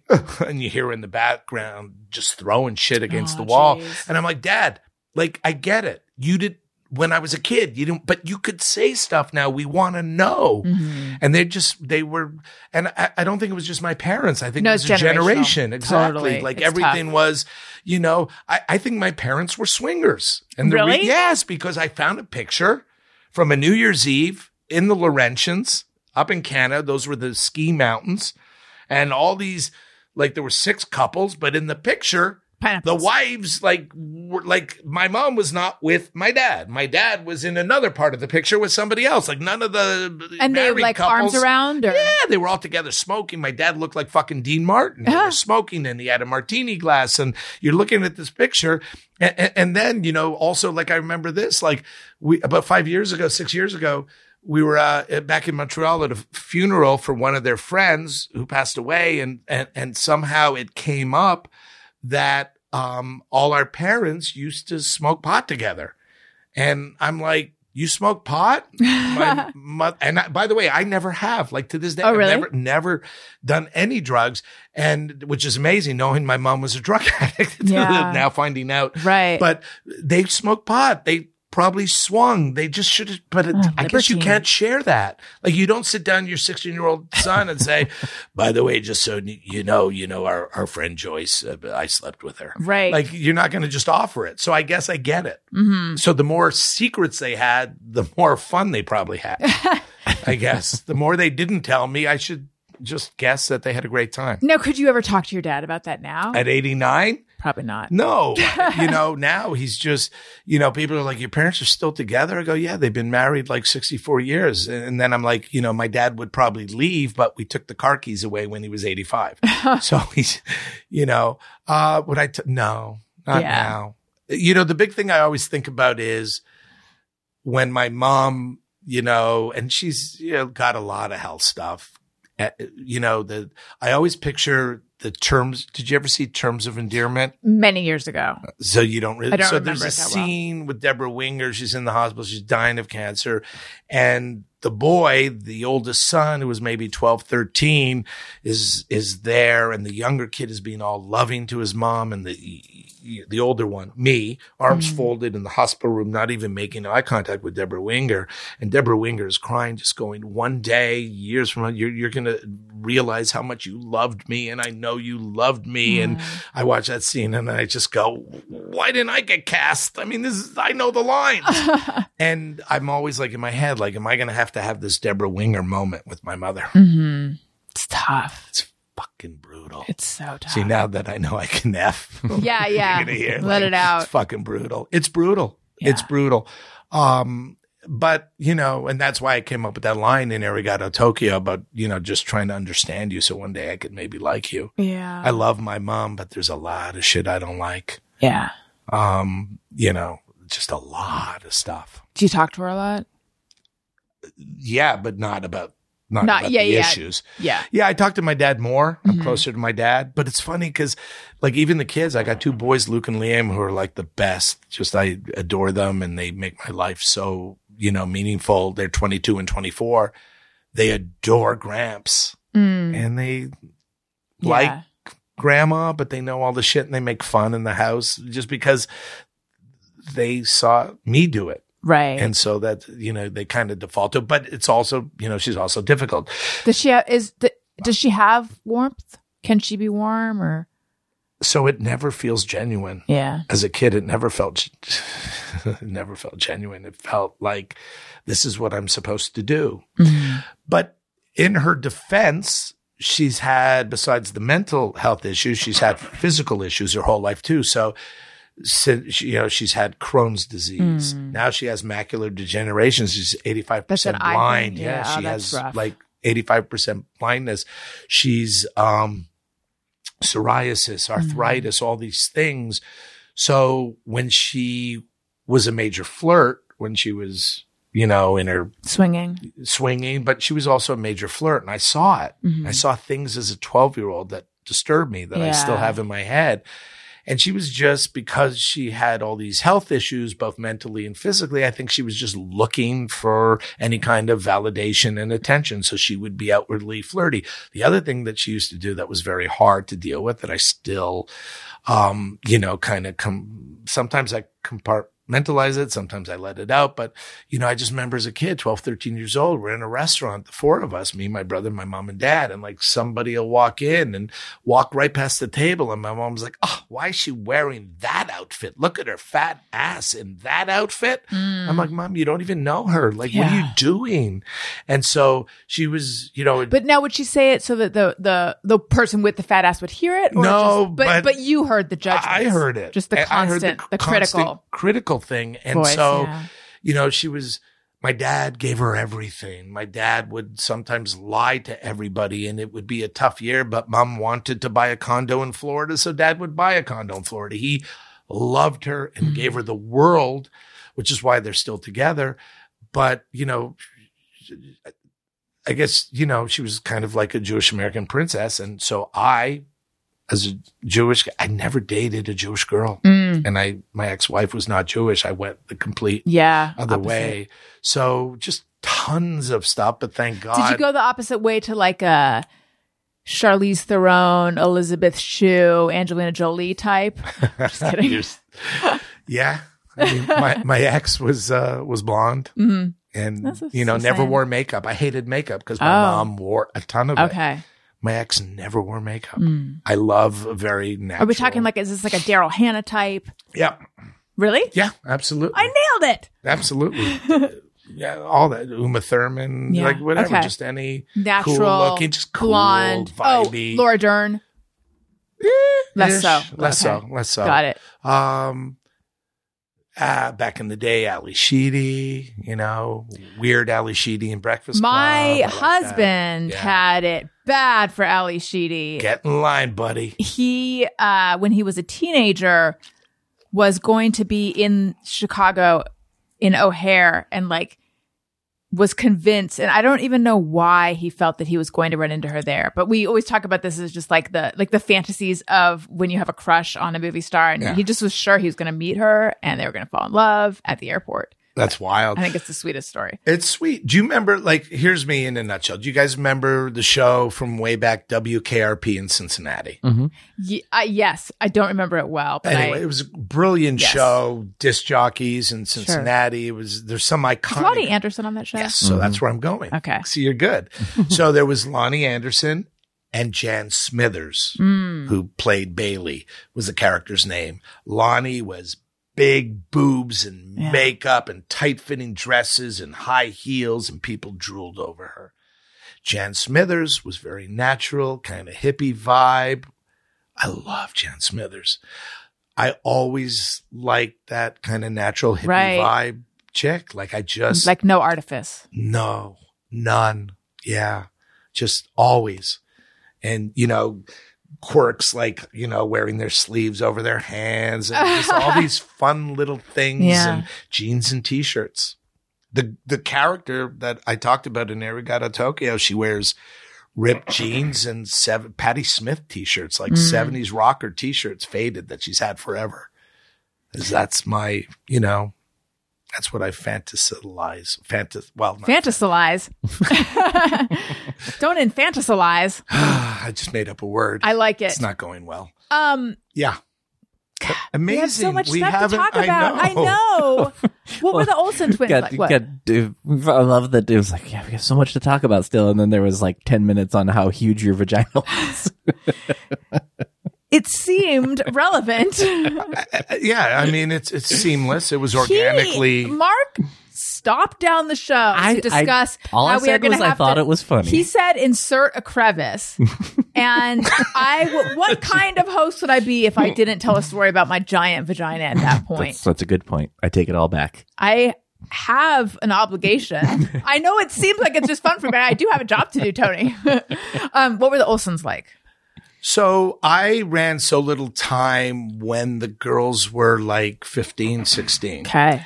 And the show was on Fox Family and it was doing well. I was not on it and the girls were unhappy. Mm. It was very similar to everything they've always done in their movies. And it was just pandering and, you know, how many outfits can we wear in one episode because they were a billion dollar brand Yeah. Literally Walmart had corners of Olsen twin dolls and bed sheets and hair dryers and everything. They were huge, but they didn't like the direction of the show.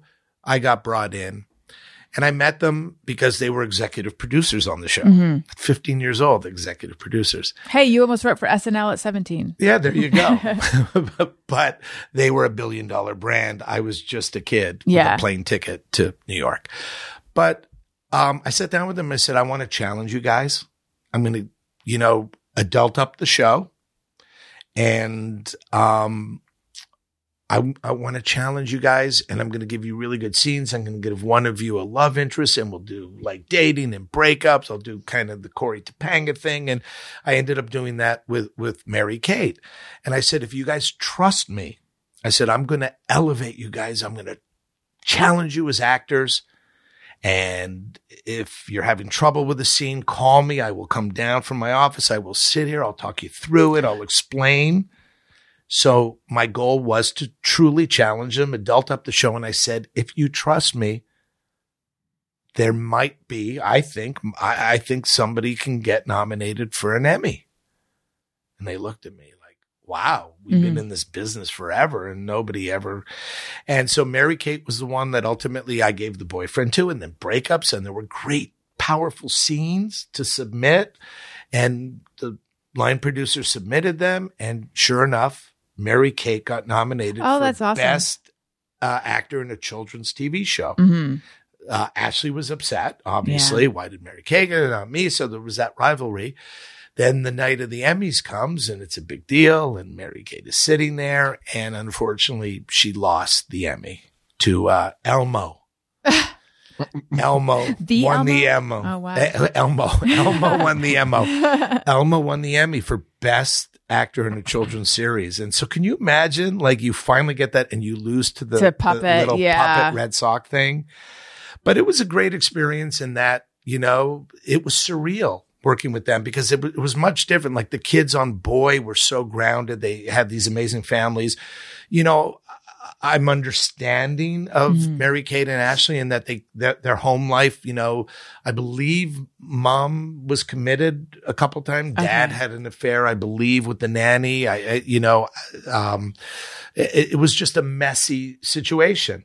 But then it's also surreal in that, you know, like you're on set and, you know, one day a week we're doing network run through. And so it's three o'clock, go down to the stage. All the chairs are lined up.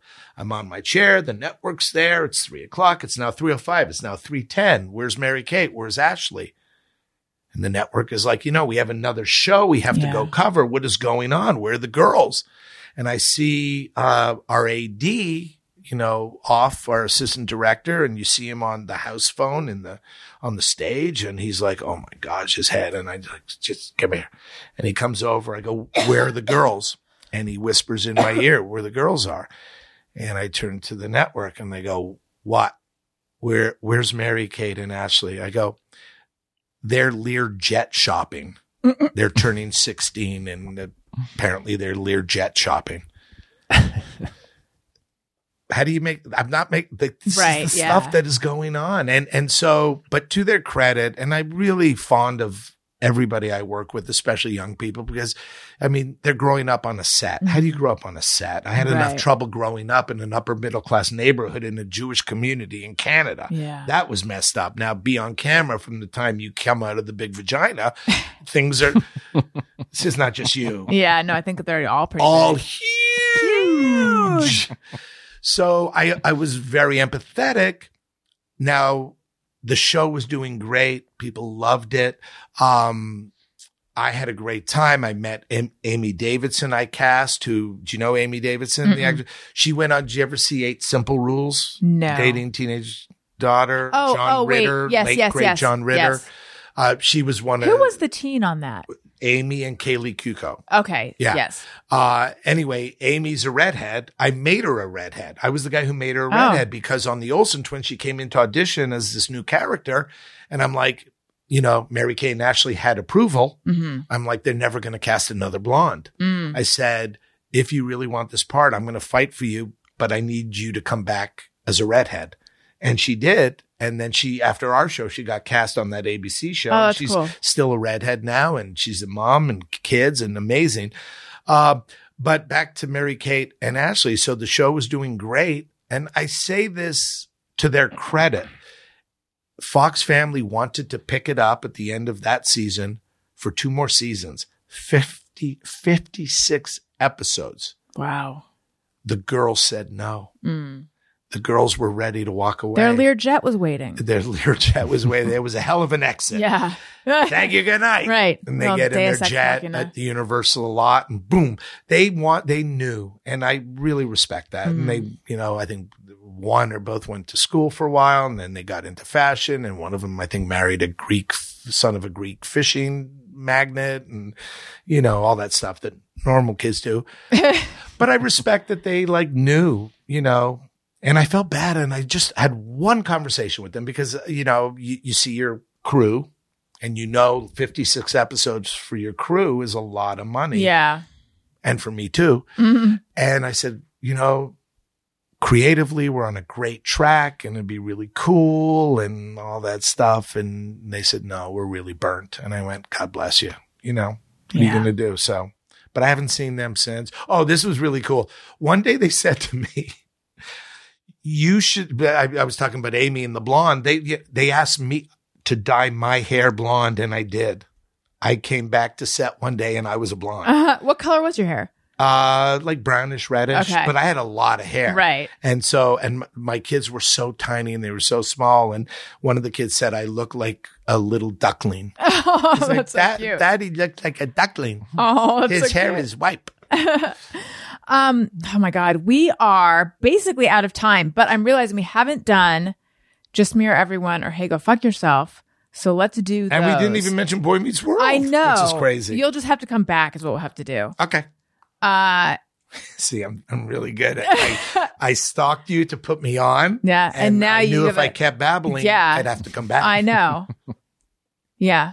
I know we never tied. Oh, I, maybe we did finish that story. Anyway, yeah. So it was RJ who kept letting me know that you want to come on more than more than you. I think. I feel like you had a, a go between, but then look, now it's, It's all the same. Yeah. It's all the same. Um. Meanwhile, he keeps texting me going, Are you guys calling? Are Oh, really? calling?" I don't know. It doesn't matter. I want to play your two games. Okay. Yes. Uh, also, I should mention I'm on Patreon, patreon.com slash Alison Rosen. Patreon. All sorts of fun stuff. The Friend Zone is my bonus Patreon podcast. I just love where you can text me. I'll text you back. Uh, if you do an annual subscription, you get two months free. Patreon.com slash Alison Rosen. Okay. Let's do just me or everyone. Sometimes I ponder on something I have thought or done. Is it just me or everyone? All right. Do you have a just me or everyone?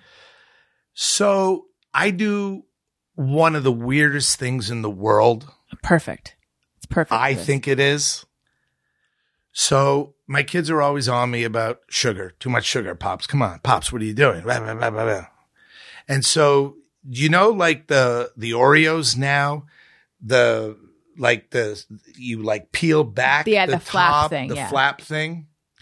So what I do is I'll go into the cabinet, right, the cupboard, and I'll take it out and I'll peel it back. I'll take a bunch of cookies, Mhm. but then move all the other cookies to the front of the line. Oh, so it looks full. So it every time they peel it back, it looks like nobody's taken a cookie. Oh, I love this. Is it just me? That can't be just you. It's genius though. I mean- like fat people who are cheating, yeah. like me. Right. It's I mean, genius. I've done all sorts of weird. I don't think I've ever done that because I, I I've never had like other people, you know, uh, monitoring my food in that way. But Oh, I've done all sorts of everything, weird yeah. things. Like I was really using too much Splenda. I couldn't do a real Splenda phase. I was using too much Splenda, so I would take. This is when I lived in New York, and I would throw out. First of all, I put all the the like ripped through packets in back in the box and then I put it in the trash at the bottom. Like I was hiding my Splenda trash because I, w- I don't know what I was even afraid of. And by the year, by the way, that year for my birthday or for Christmas, I think my landlord got me a Splenda cookbook. So it's like they knew, That's funny. They did know. they knew it wasn't working. But was no, it bothering you that you were doing this? Were you worried that people were going to know and find out? Did it keep you up? Did you? no, I just think periodically I'd be like, how much cancer am I giving myself by going through Splenda this fast? See, more people like that who worry about that, you all need to get a pet rat and give them the same amount of Splenda at the same time. Because That- that, I mean, that's just smart. Right?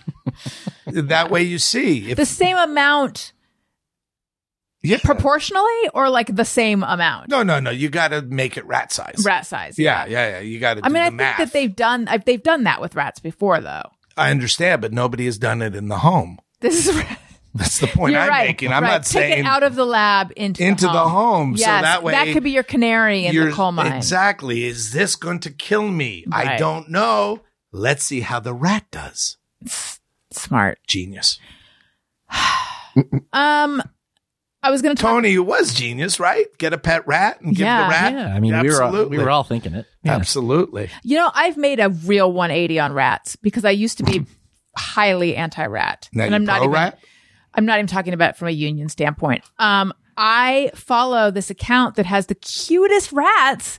And like, I look at people playing with them and I look at them being all cute. And I'm like, you know, they can, like, I, I, I know people who have pet rats and yeah, I've just, I think I'm pro rat now. Yeah. So I you would not then bring a rat into the home and, and fill him with Splenda. No, I would. you don't love No, him that much. But what I think I, this is the real test will be if I see one in my home, how will I react? Will I react like, oh, cute. Let me put it on Instagram or will I be like, ah, get it out of here? No. I don't think I'll No. be cool with it. Speaking of rats, Mm-hmm. can I segue to mouse? Sure. this is on my head because we're just talking logic and this and that. So the other day, because all the major studios that I'm striking against are struggling so badly, Disney announced that they were laying off 7,000 employees. Yes, I remember this. The press release went out. And what I saw, at least on deadline, was Disney bloodbath, 7,000 let go. Yeah. And Mickey Mouse logo is right next to the copy going, That's a big smile. for big smile, Yeah. big smile. Like, how the fuck do you make an announcement that you're letting go of 7,000 and there's your corporate brand with the happy mouse? At least get a gra- like A gra- Photoshop yeah. and fucking put they a should frown have on. a more serious looking Mickey Mouse face. You don't do the happy For welcome to Disney right. World mouse. for delivering bad news. I'm being serious. No, I am. I I'm, just saw it and I I'm was agreeing with you. disgusted. Yeah. Like It's you've got to have another mouse, another version, like Right. Mm-hmm. another photo shoot, shop, whatever, of you know, like maybe the mouse with a hand over his head, shaking the head, going, "This is horrible." Right. You don't like. I just I didn't like that It sounds like it's in poor taste. hugely. Do you have a hey go fuck yourself? Yeah, now, yeah. Uh, as we're striking, Mm-hmm. it's all the CEOs. It's Yeah. it's it's these guys who run the streamers who are trying to tell us. Um, so I've been in the Writers Guild for 33 years. I've had this incredible career. I'm so blessed that when I hit 65, I have this amazing pension. healthcare always. And these young writers who are the future, the next generation, who have these incredible stories to tell, are not being offered the same career that I had. Hmm. Now, you know, shows they these big CEOs, they they them and their team, it's all about the numbers, it's all about the algorithm, it's all about the metrics. All we're asking for is basically 2% Yeah. of their profits that they make off our content. So not only do they, you know, not want to meet, but they've created, uh, here's an example. There's mini rooms now. So if there's a show, they'll tell the showrunner, um, we need, we want to read six scripts to see if we're going to make the series. Back in the day, it used to be you shoot a pilot, you test the pilot at, you know, somewhere in Burbank and all the single moms come with their kids and the single dads or the married, whatever, in the middle of the day, have some crackers, Capri Suns, watch a show. then our future is, is up to them. But anyway, This is for kids shows or they serve crackers show. and Capri Sun any show. across the board? across Okay, the board. Yeah, yeah, yeah. One hour drama, Crackers, Capri Sun. Um, and so now they just ordered the scripts and they tell the showrunner you can hire four to six writers. So they That's a mini that. room. That's a mini room before production Mhm. starts. The scripts come in. Netflix loves them. Paramount Plus loves them. They all love them. They go, okay, we're going to make the series. Showrunner's like, great. Oh, by the way, we need you to fire your staff. They're no longer needed. The scripts are written. Oh. You and another high level writer will cover the set. We don't need those writers. So they're so it's gone. stuff that was written on spec and then they basically right. And then But get- even if they knew they were going to shoot it, they're structuring it so that they don't need these writers Yeah. on set. So now what's happening is, so when I started out, you know, my first showrunner was a guy, Bernie Orenstein, who was famous back in the day. Bernie Orenstein Saul Turteltaub. They did shows like Sanford and Son and That Girl and, um, you know, the Monkees and all these, they were legends. And it's my first job. And I was on, on location with Bernie. We shot in Canada and he literally took me around by my hand and took me to casting and took me into editing, showed me how to take a shitty show and edit it and make it great and sweetening and how music can help. And within three, four years of that, I was running Boy Meets World. You know, Michael Jacobs was off the creator doing other shows. I was running the damn show. It was because I had this guy that, so these kids, right these by not having them on set, they're not getting they're that. not. So the next generation of storytellers are not being mentored properly by us. Mm-hmm. These go F themselves is the segment. Don't give a shit Yeah. because they're not creative. They are strictly Money. money guys. They don't look at us as artists. We are artists. Painters are artists. People who write music, poetry, we're all artists. They don't look at us as artists. They look at us as disposable. They, they want AI to come mm-hmm. in and then they'll hire one writer to make changes and fix it. That's what the, they're making a shitload of money Yeah. off of us. AI didn't write Succession. Mm-mm. AI didn't write Ted Lasso, you know, AI didn't write Hacks or any of the the shows, and so these guys, you know, the the the guy I'll I'll put him at the you know top of the the, the list is Zaslav, the Warner Brother Discovery guy of the Go Fuck Yourself. He, it's so funny. He's now being advertised. He's the commencement speaker at Boston University. I guess he went there and the students are going to boo him because they're pro us. They want to be in this business. They, and he's the guy that came in and took the movie Batgirl and all these other series that were shot and he shelved them all Mm. for a tax credit, you know, like a Right. tax benefit, like as a loss. Yeah. They never aired all the blood, sweat, and tears. So he's my big go fuck yourself. Hey, hey, hey, go fuck yourself. Felt good. Felt great. Felt good. Now, I'm speaking for thousands of young writers that can't say, go fuck yourself. I'm 63. I've had my career. I'm still doing some cool stuff, but like they can't say it. I'm saying it for all of them. Mm-hmm. Yeah. Well, on the group show, so this is going to air Monday, and then on Thursday is a group show, and I have Wendy Molyneux and Jordan Morris on, and they're both out there striking right now too. So I'm sure they will have a lot to say about it. Um, Mark Blutman, it was delightful to get to know you. Thank you so much. Tell everyone where they can find you. Well, On right now media. I'm right here. Uh, social media, I'm very active, very accessible on Twitter. I'm Blutman Mark, and on Instagram, Mark Blutman. That's simple. it's simple. Anything else you'd like to plug? No, just that uh, I had a blast. I want to plug this show, saying Please plug I it everywhere. Alison Rosen is my new best friend, and I had an amazing time with Alison and Tony. And uh, I think, if nothing else, what we learned today, Tony, is Alison's vagina is huge. huge. See, we all learned something. I feel so I feel so good that I shared that. Um, Tony, where might we find you? Twitter and Instagram at Tony Thaxton. And, oh, sorry. I want that. Why don't I have that? I know, you gotta- I want one. it just happened, you know, and I had to I had to take it when it happened and, now And run play with it. All the time now. all the time. Come on, You play it all the time. Probably every show. Tony you Thaxton. happy? You made that happen. Uh, sorry. You were, you oh, were just same old bizarre albums every Tuesday. I do want to. Well, I'd love to come back one time with Dalton and RJ. Yes. I would love to have you back with them. That'd be um, fun. I don't know. I don't know the next time they're in town. Let's but- do it in Vegas. Well, I, I'm not going to be in Vegas. I I understand. Tony will. I wish I actually I can't. I'm so bummed I can't It's go. it's this month actually. I know.